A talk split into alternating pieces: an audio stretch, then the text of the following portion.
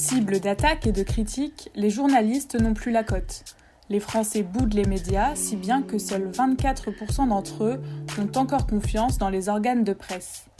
Mais alors, c'est quoi être journaliste aujourd'hui, en 2021 Qui sont ceux qui produisent l'information? Et comment font-ils leur travail?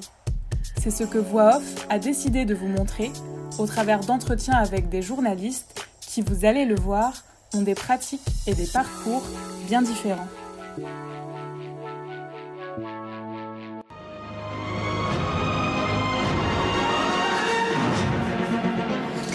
Madame, Monsieur, bonsoir. Dans l'actualité de ce dimanche.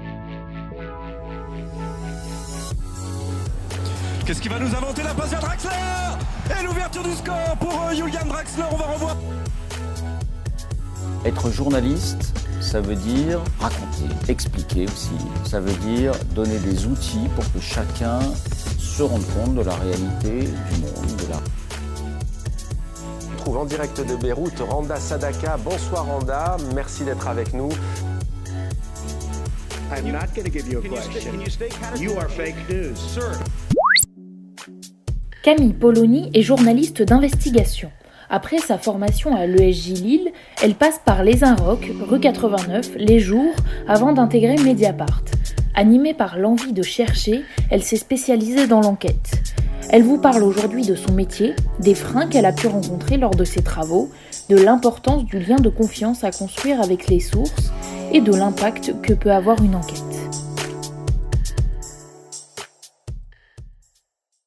Bonjour Camille Polony. Est-ce que pour la première question, tu pourrais te présenter et nous décrire un peu ton parcours de comment t'en es arrivé là? Euh, je m'appelle Camille Polony, j'ai 35 ans. Euh, j'ai commencé euh, mes études à Sciences Po Bordeaux en 2003 euh, et j'ai rejoint l'ESJ Lille ensuite de 2007 à 2009.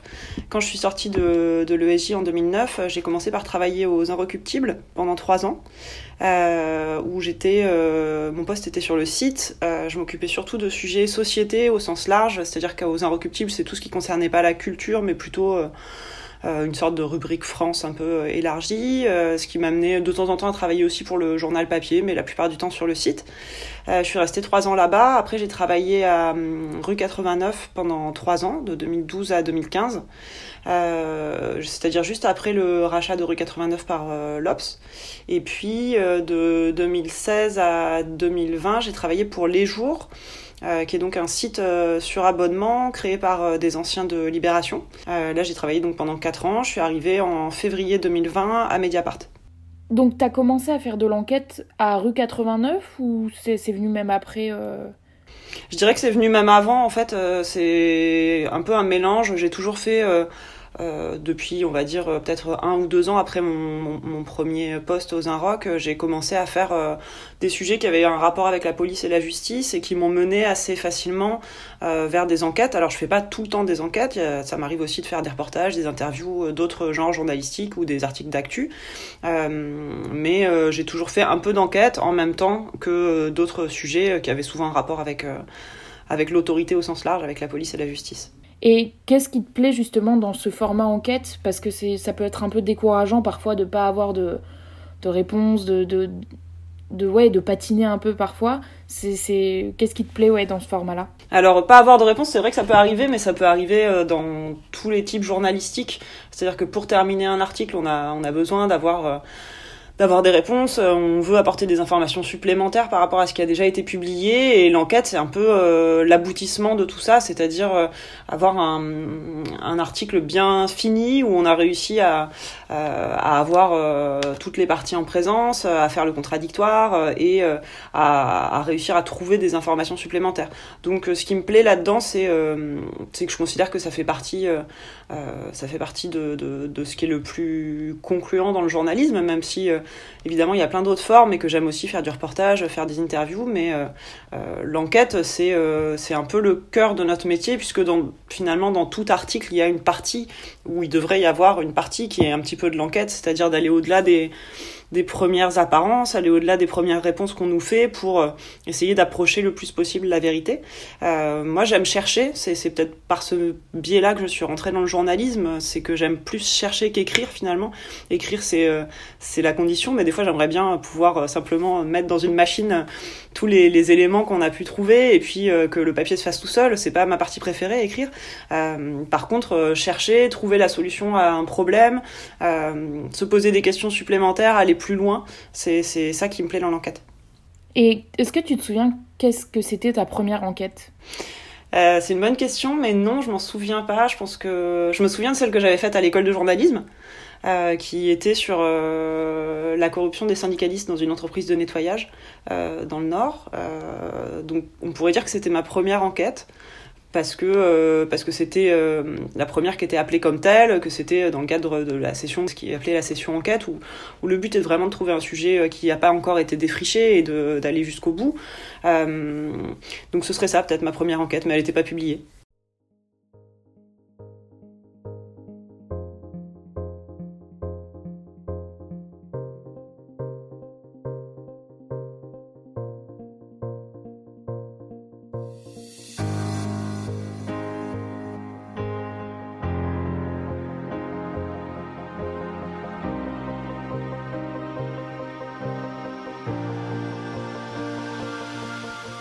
Comment tu trouves tes sujets d'enquête c'est enfin parce que étant donné que c'est quelque chose qui est pas censé avoir été publié comment on a vent de ces sujets-là et comment on se dit ok ça ça mérite une enquête?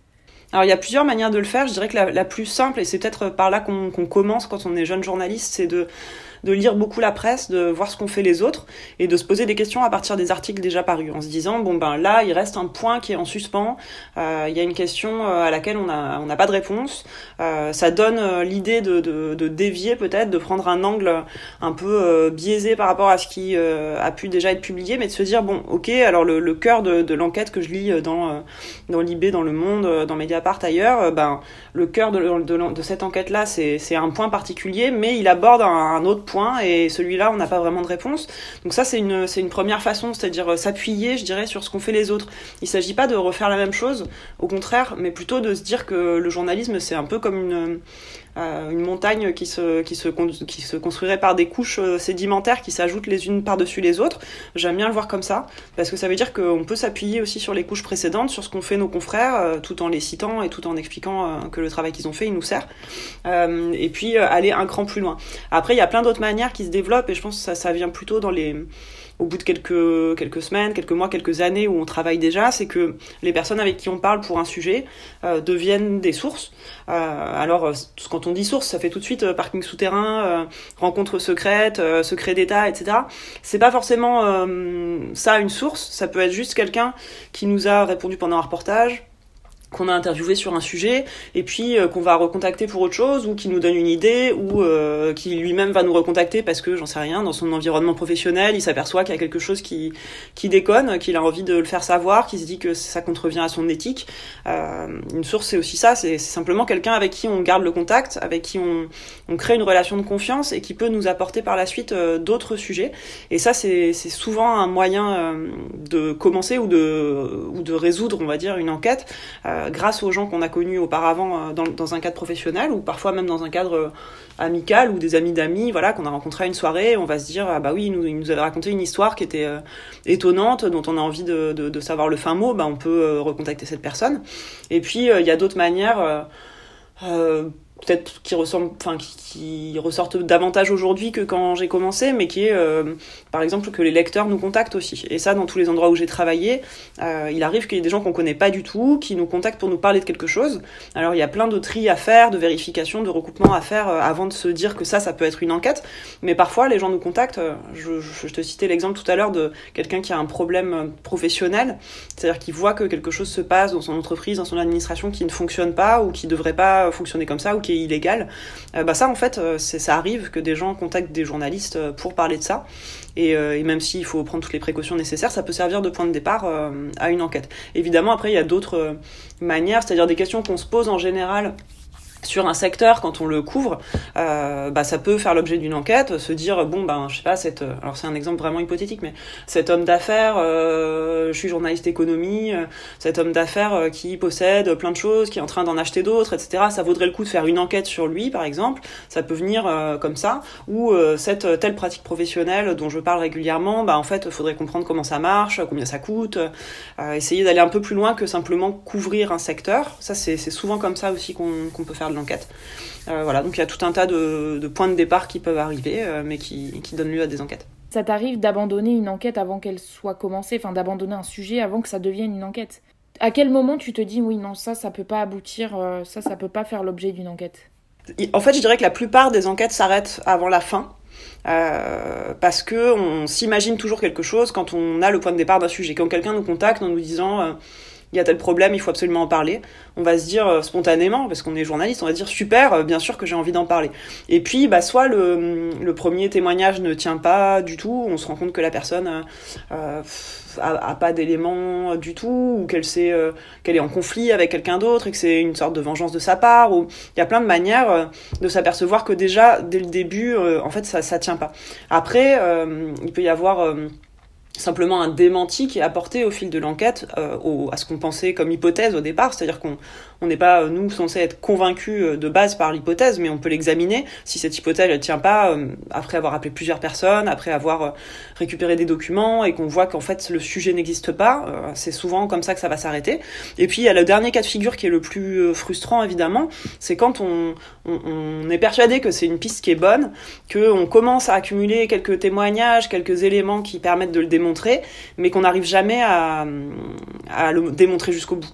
Euh, et ça, c'est le pire cas, c'est-à-dire qu'on en a tous en stock euh, dans nos placards, des, papiers qu'on a commencé, on s'est dit, bon, c'est sûr que c'est sûr que c'est un sujet, mais, euh, mais j'arriverai pas à le vérifier parce qu'on n'a pas les sources nécessaires ou parce qu'on veut vraiment pas nous répondre ou parce que il euh, y a des éléments qui contredisent euh, cette piste euh, et qu'on ne peut pas trancher entre les deux même si on a le sentiment que bah, la piste de départ est bonne mais on ne pourra pas le, le prouver et le plus frustrant étant évidemment quand c'est simplement parce que il y a trop de gens qui n'acceptent pas de nous répondre pour qu'on puisse la terminer l'enquête.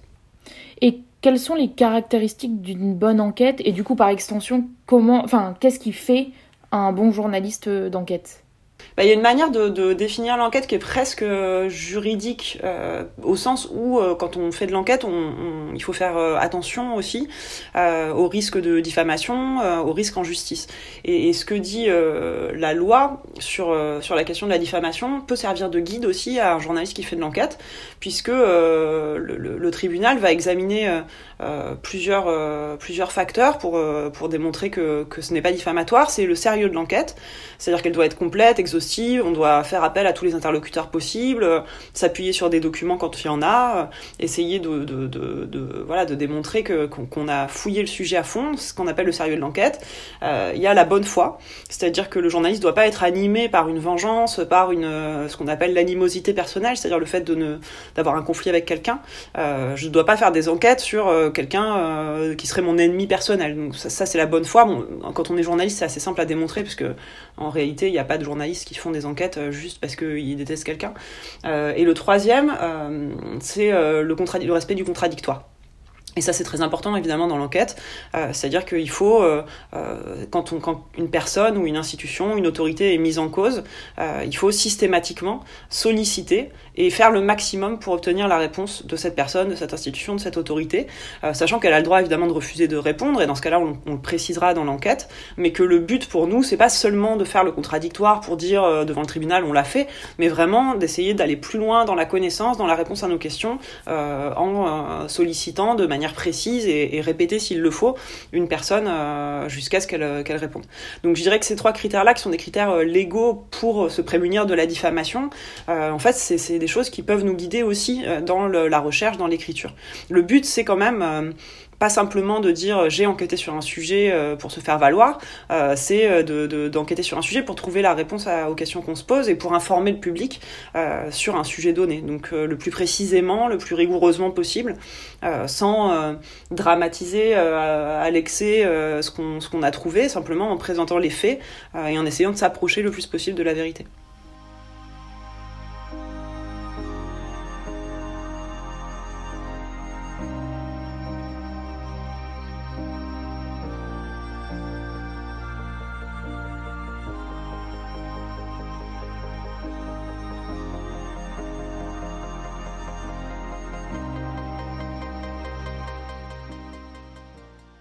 Et au niveau des qualités nécessaires, entre guillemets, euh, aux journalistes, est-ce que c'est les mêmes que pour un journaliste euh, qui, fait, qui va faire du reportage, des interviews, des portraits?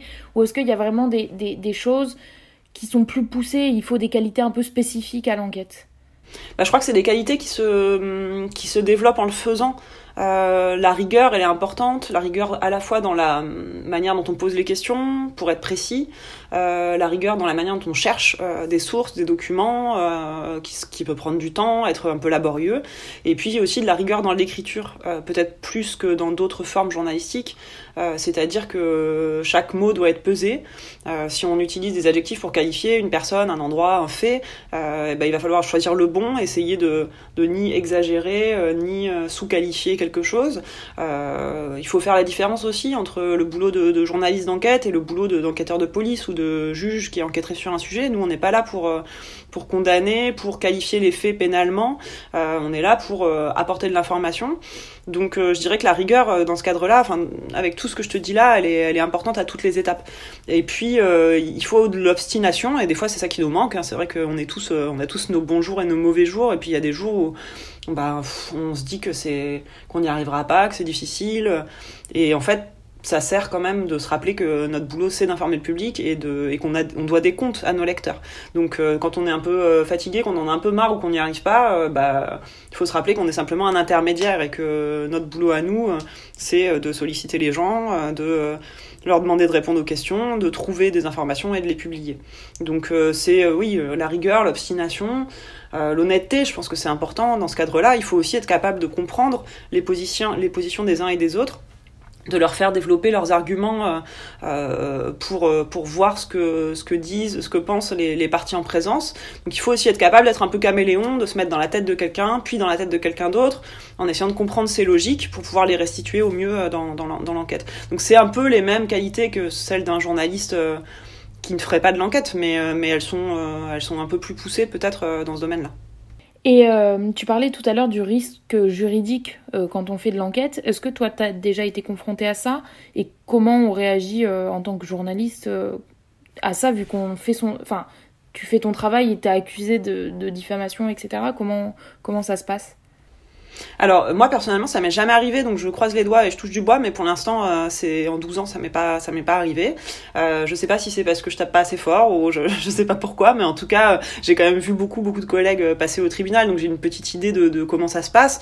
Euh, le, le, faut savoir que le journaliste euh, ou la journaliste auteur de, l'article il peut être poursuivi en, diffamation que pour complicité et c'est le directeur de la publication qui lui est poursuivi euh, pour comme si c'était lui en fait le responsable de, l'article vu que c'est lui qui juridiquement dirige le titre. Euh, donc je pense que c'est un moment euh, euh, stressant. Enfin moi si ça m'arrivait, ça, j'aurais du mal à dormir la veille certainement. Après une audience ça se prépare. Les avocats du journal sont là aussi pour pour aider le directeur de la publication et le journaliste auteur de l'article à, préparer cette audience, à fournir ce qu'on appelle une offre de preuve, c'est-à-dire tout un dossier où on, bah, écrit, il peut y avoir des attestations de témoins, il peut y avoir des documents, tout, tout est même des documents qu'on n'est pas censé posséder, en fait, peuvent servir euh, au tribunal à se faire son avis. Donc on, prépare tout ça, on prépare l'audience aussi, euh, et puis on répond aux questions du tribunal, de, l'avocat de la partie adverse, etc.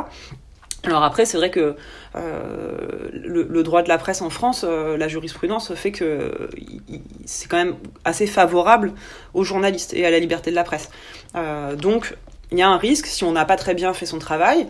Euh, il y a un risque si euh, vraiment les, adversaires ont trouvé une faille dans la manière dont on a rédigé l'article. Euh, mais le reste du temps, si on est sûr de soi et de la manière dont on a travaillé, on peut aussi y aller sans se dire qu'on va qu'on va finir en prison. Hein. C'est quand même pas l'objet. Par contre, c'est vrai qu'une condamnation pour un journaliste, c'est quelque chose de, je pense, d'assez difficile à supporter. Voilà, donc il faut s'attendre à ce que ça puisse arriver, d'être attaqué, mais on écrit aussi en, réfléchissant à ça. On a quand même le temps, normalement, de, rédiger son article en se disant est-ce que, est-ce que telle euh, phrase peut être attaquée en diffamation ou pas? Euh, Est-ce que si jamais cette phrase était attaquée, je risquerais de perdre ou pas? Et c'est euh, un rapport euh, coût-avantage euh, qu'il faut, qu'il faut examiner en détail avant de publier. Et euh, au niveau du, tu disais que vous aviez le temps d'écrire vos enquêtes, vous n'avez pas de deadline pour rendre vos papiers, c'est en fait, tu commences plusieurs papiers en même temps et tu, les finis quand euh, tu estimes que c'est bon et que tu as eu tous tes interlocuteurs ou vous avez une deadline? Alors à Mediapart, c'est des conditions quand même de travail assez confortables et très euh, favorables à l'enquête. Euh, donc euh, oui, on, on, commence plusieurs articles en même temps. Euh, parfois on s'interrompt pour en faire un autre et euh, on les publie quand c'est terminé. C'est souvent une question qu'on se pose en conférence de rédaction. C'est est-ce que tu veux que je te le rende ce soir ou demain matin, par exemple, quand on a presque fini. souvent nos rédacteurs en chef vont nous répondre bah tu le rends quand c'est prêt, quoi, quand c'est terminé. Donc on, on, a la chance pour ça de pas de pas être pressurisé, d'avoir le temps de travailler euh, correctement, de, de, de passer toutes les étapes qu'on doit passer avant la publication et d'avoir aussi des conseils euh, de la part de nos rédacteurs chefs, de la part de nos, de nos, avocats si besoin, à qui on peut euh, montrer l'article pour une relecture juridique avant la publication. Donc ça, c'est des conditions de travail assez confortables. Moi, j'ai toujours travaillé dans des titres où globalement, on avait le temps de travailler, de faire, de passer toutes les étapes nécessaires. Après, je sais que c'est pas le cas dans toutes les rédactions et que, que parfois il faut aller vite. C'est pas du tout un déni de ma part, mais c'est vrai que j'ai pas connu euh, tellement cette expérience-là. Et est-ce qu'il y a une durée un peu moyenne d'une enquête pour, euh, je sais pas, que les gens se rendent compte à peu près du travail que ça implique un papier d'enquête? Pas vraiment. Il euh, y a des toutes petites enquêtes qui peuvent être faites en deux jours euh, et on pourrait quand même appeler ça des enquêtes parce que ça révèle des éléments qui sont pas euh, qui sont pas connus auparavant euh, et que ça a nécessité ce, cette petite partie de ping-pong de contradictoire au moment de publier. Et puis il y a des enquêtes qui s'étalent sur plusieurs semaines, plusieurs mois. Euh, pour donner un exemple, moi la semaine dernière j'ai publié un papier euh, sur lequel je travaillais depuis le mois de décembre, euh, mais j'ai pas passé depuis le mois de décembre tout mon temps à faire cet article-là. J'en ai fait plein d'autres entre temps et je savais pas du tout quand cet article allait pouvoir aboutir. Hum, je pense que ça fait partie du jeu entre guillemets. C'est euh, sauf échéance particulière qui nécessite de le sortir un article à, une certaine date parce que parce que c'est là que ça que quelque chose va se déclencher. Euh, si c'est une enquête de long terme, ça peut ça peut s'étaler euh, sur assez longtemps, mais je dirais que c'est rarement à plein temps. Il peut arriver que certaines enquêtes, je pense notamment aux enquêtes de disclose qui sont qui sont très longues et qui engagent plusieurs journalistes pendant plusieurs mois, euh, qui, euh, pour partie, ne, ne, font que ça pendant, pendant longtemps, euh, parce que c'est des enquêtes sur tout un secteur à base d'énormément de, de, de, documents. mais dans la vie courante, je dirais que c'est entre deux jours et, et, et trois à six mois. Quoi.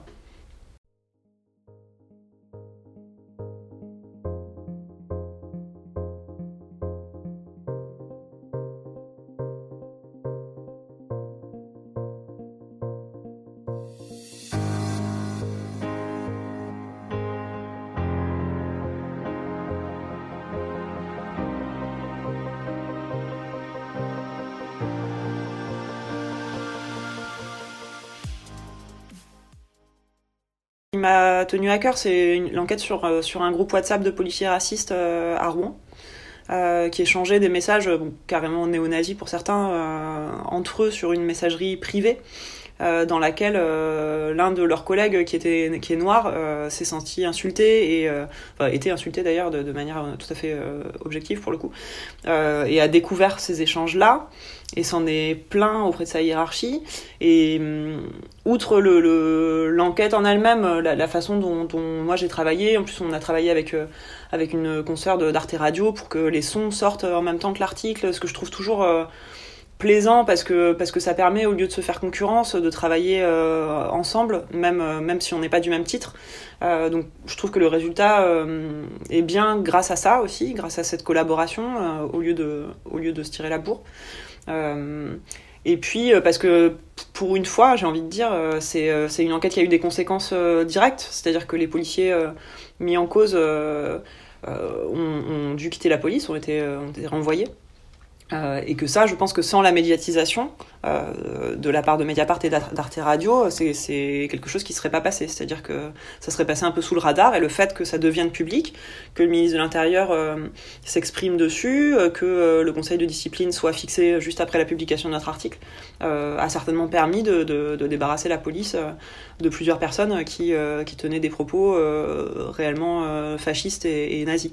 Donc la question de l'impact, elle, elle se pose souvent dans les enquêtes. C'est-à-dire que Parfois, c'est un impact à long terme. Toutes les enquêtes qui sont parues ces dernières années sur les violences sexuelles, sur, dans la foulée de MeToo, sur l'inceste depuis le bouquin de Camille Kouchner, Euh, je pense que c'est des enquêtes qui ont des, conséquences de long terme sur euh, la vision qu'a la société d'un phénomène.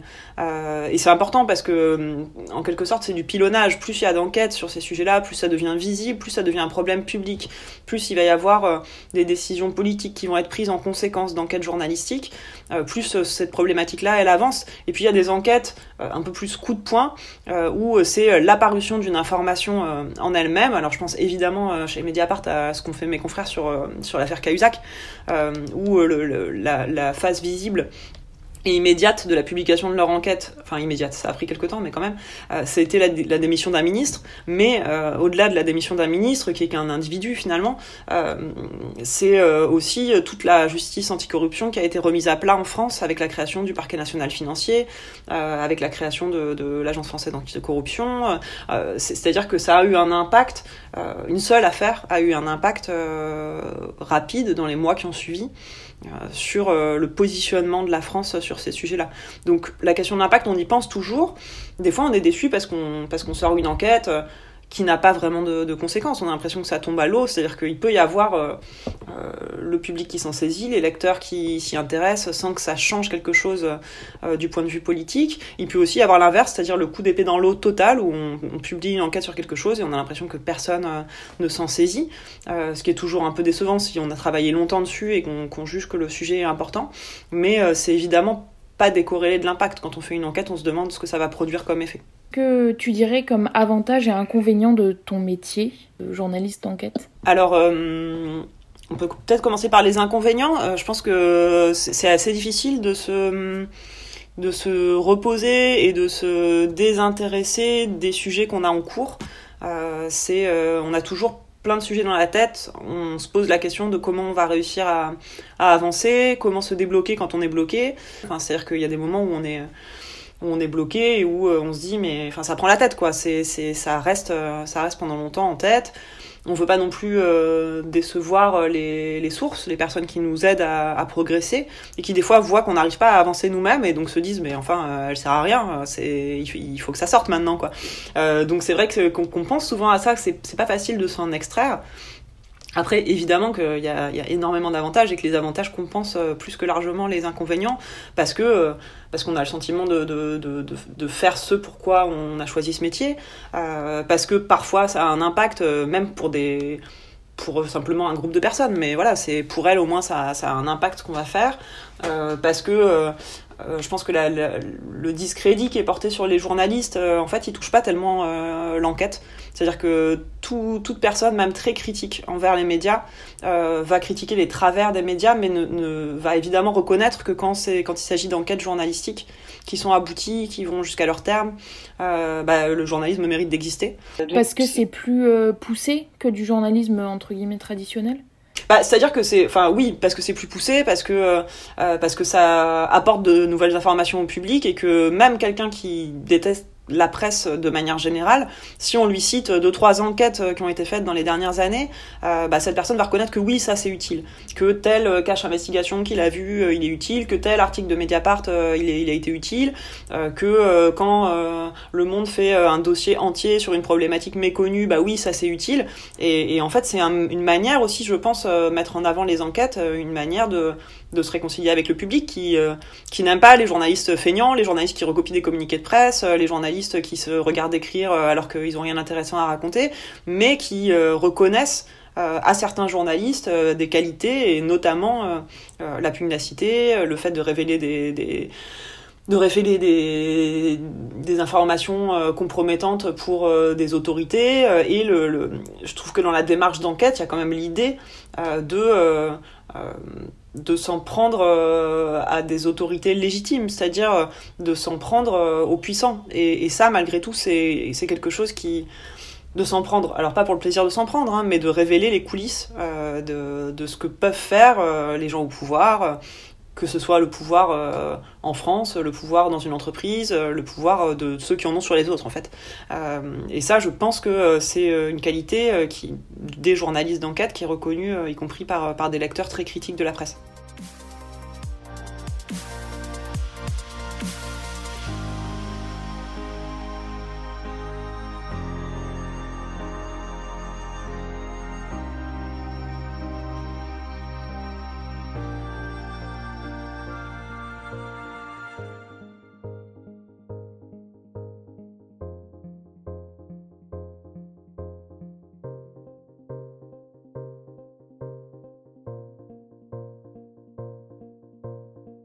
Et euh, quel conseil tu pourrais donner aux auditeurs qui nous écoutent et qui voudraient se lancer dans l'enquête ou envisager une carrière là-dedans?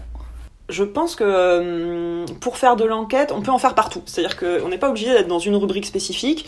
Parfois, dans les journaux, il y a une rubrique euh, investigation, une rubrique qui, favorise l'enquête alors que les, autres euh, salariés du titre n'en feraient pas.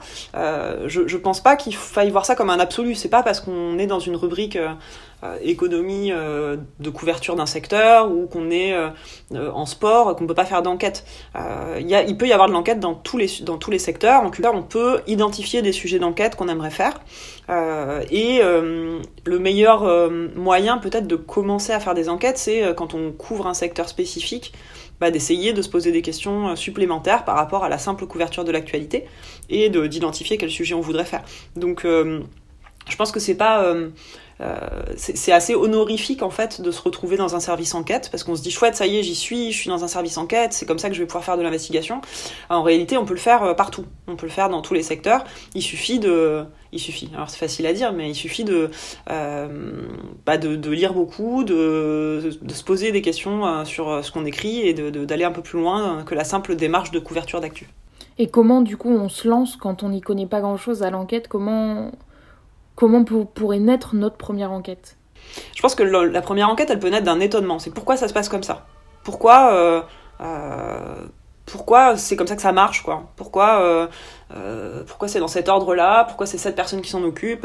Et s'il y a cet étonnement-là qui va faire naître des questions, bah, le, but ensuite de quelqu'un qui commence à faire de l'enquête, ça va être de trouver la réponse, d'interroger plein de gens, de, de voilà, de, trouver la réponse à ces questions. Je dirais que c'est vraiment ça la démarche d'enquête. Donc c'est simple en fait, hein. n'importe qui peut le faire, euh, y compris quand, quand on n'est pas journaliste en fait. Se dire, euh, mais pourquoi ce truc-là marche comme ça? Il faut que je trouve la solution.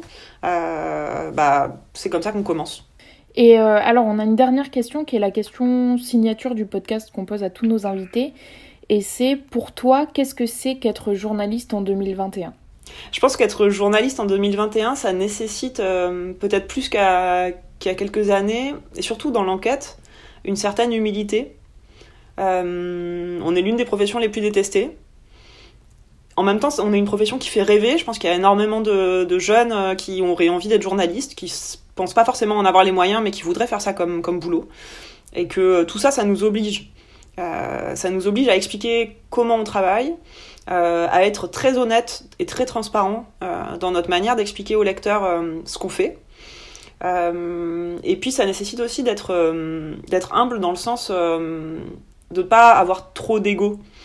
Parce que la figure du journaliste et surtout du journaliste enquêteur ça a souvent été une sorte de chevalier solitaire qui qui relie des points entre des fils de laine sur le mur chez lui jusqu'à arriver à trouver la solution à un mystère. je pense qu'aujourd'hui le journalisme d'enquête il se fait pas vraiment comme ça, il est assez collaboratif. On le voit avec tous les consortiums de, journalistes d'investigation qui sont nés euh, dans les dernières années, qui analysent des, dizaines de milliers de documents ensemble avec euh, des journalistes qui sont d'autres pays, qui parlent pas la même langue, pour aboutir à des résultats communs. C'est un peu ce que je te disais tout à l'heure aussi sur les, possibilités de, partenariat parfois entre plusieurs titres pour euh, essayer au lieu de d'essayer de se dépêcher pour être le premier, ce qui était quand même jusque dans les années 2000, euh, un peu le modèle du journalisme d'investigation, et puis ça, ça peut arriver parfois qu'on soit obligé de le faire, mais, euh, mais parfois c'est plus bénéfique euh, à tout le monde et à l'information que cette information elle soit partagée entre deux, trois titres et que, et que ça sorte de cette façon-là. Je pense qu'à l'intérieur d'un titre aussi, c'est bien d'être, de faire un travail d'équipe, d'avoir une relecture de ses collègues, de, demander des conseils à, à, son voisin de bureau, et ça, il faut savoir le faire pour pas être enfermé chacun dans son couloir parce que euh, parce que c'est bénéfique à l'information et, euh, et, je pense que ça change un peu le, rapport qu'on peut avoir euh, à nos collègues, à la concurrence qui, existe dans le, milieu de l'investigation. Euh, et puis ça change aussi le rapport à nos lecteurs parce que être humble quand on fait de l'enquête, ça peut aussi être expliquer comment on travaille, expliquer les coulisses, toute la, tendance de, de l'OSINT qui se développe ces dernières années, donc de l'open source investigation, qui est vraiment une manière de travailler où où on démontre comment grâce à des sources ouvertes qui sont pas cachées, on a réussi à trouver de nouvelles informations. Euh, ça, en fait, ça suppose que la machine, elle soit euh, le capot ouvert et qu'on montre bah, qu'on a branché tel fil à tel endroit et qu'ensuite ça a produit tel résultat et que le lecteur, avec sa propre machine, il pourrait le refaire, quoi, et refaire tout le trajet et, voir comment euh, voir comment ça s'est passé jusqu'à aboutir à un résultat. Et je pense que tout ça, c'est des c'est des phénomènes assez récents dans le journalisme et qui et qui méritent d'être examinés. Après euh, je dirais que le langage aussi de l'enquête, il a peut-être changé, c'est-à-dire que euh, on va peut-être moins euh, écrire de manière spectaculaire, mais plus, plus précise, et, que c'est plutôt un bien dans, dans, les évolutions de ces dernières années. Merci beaucoup Camille. Bah, merci à toi. Encore un grand merci à Camille Polony d'avoir accepté de répondre à nos questions et merci à vous d'avoir écouté. Si le podcast vous a plu, vous pouvez vous abonner à Voix Off sur votre plateforme de podcast préférée et laisser une note. Ça vous prendra 3 secondes, mais ça nous sera d'une aide précieuse.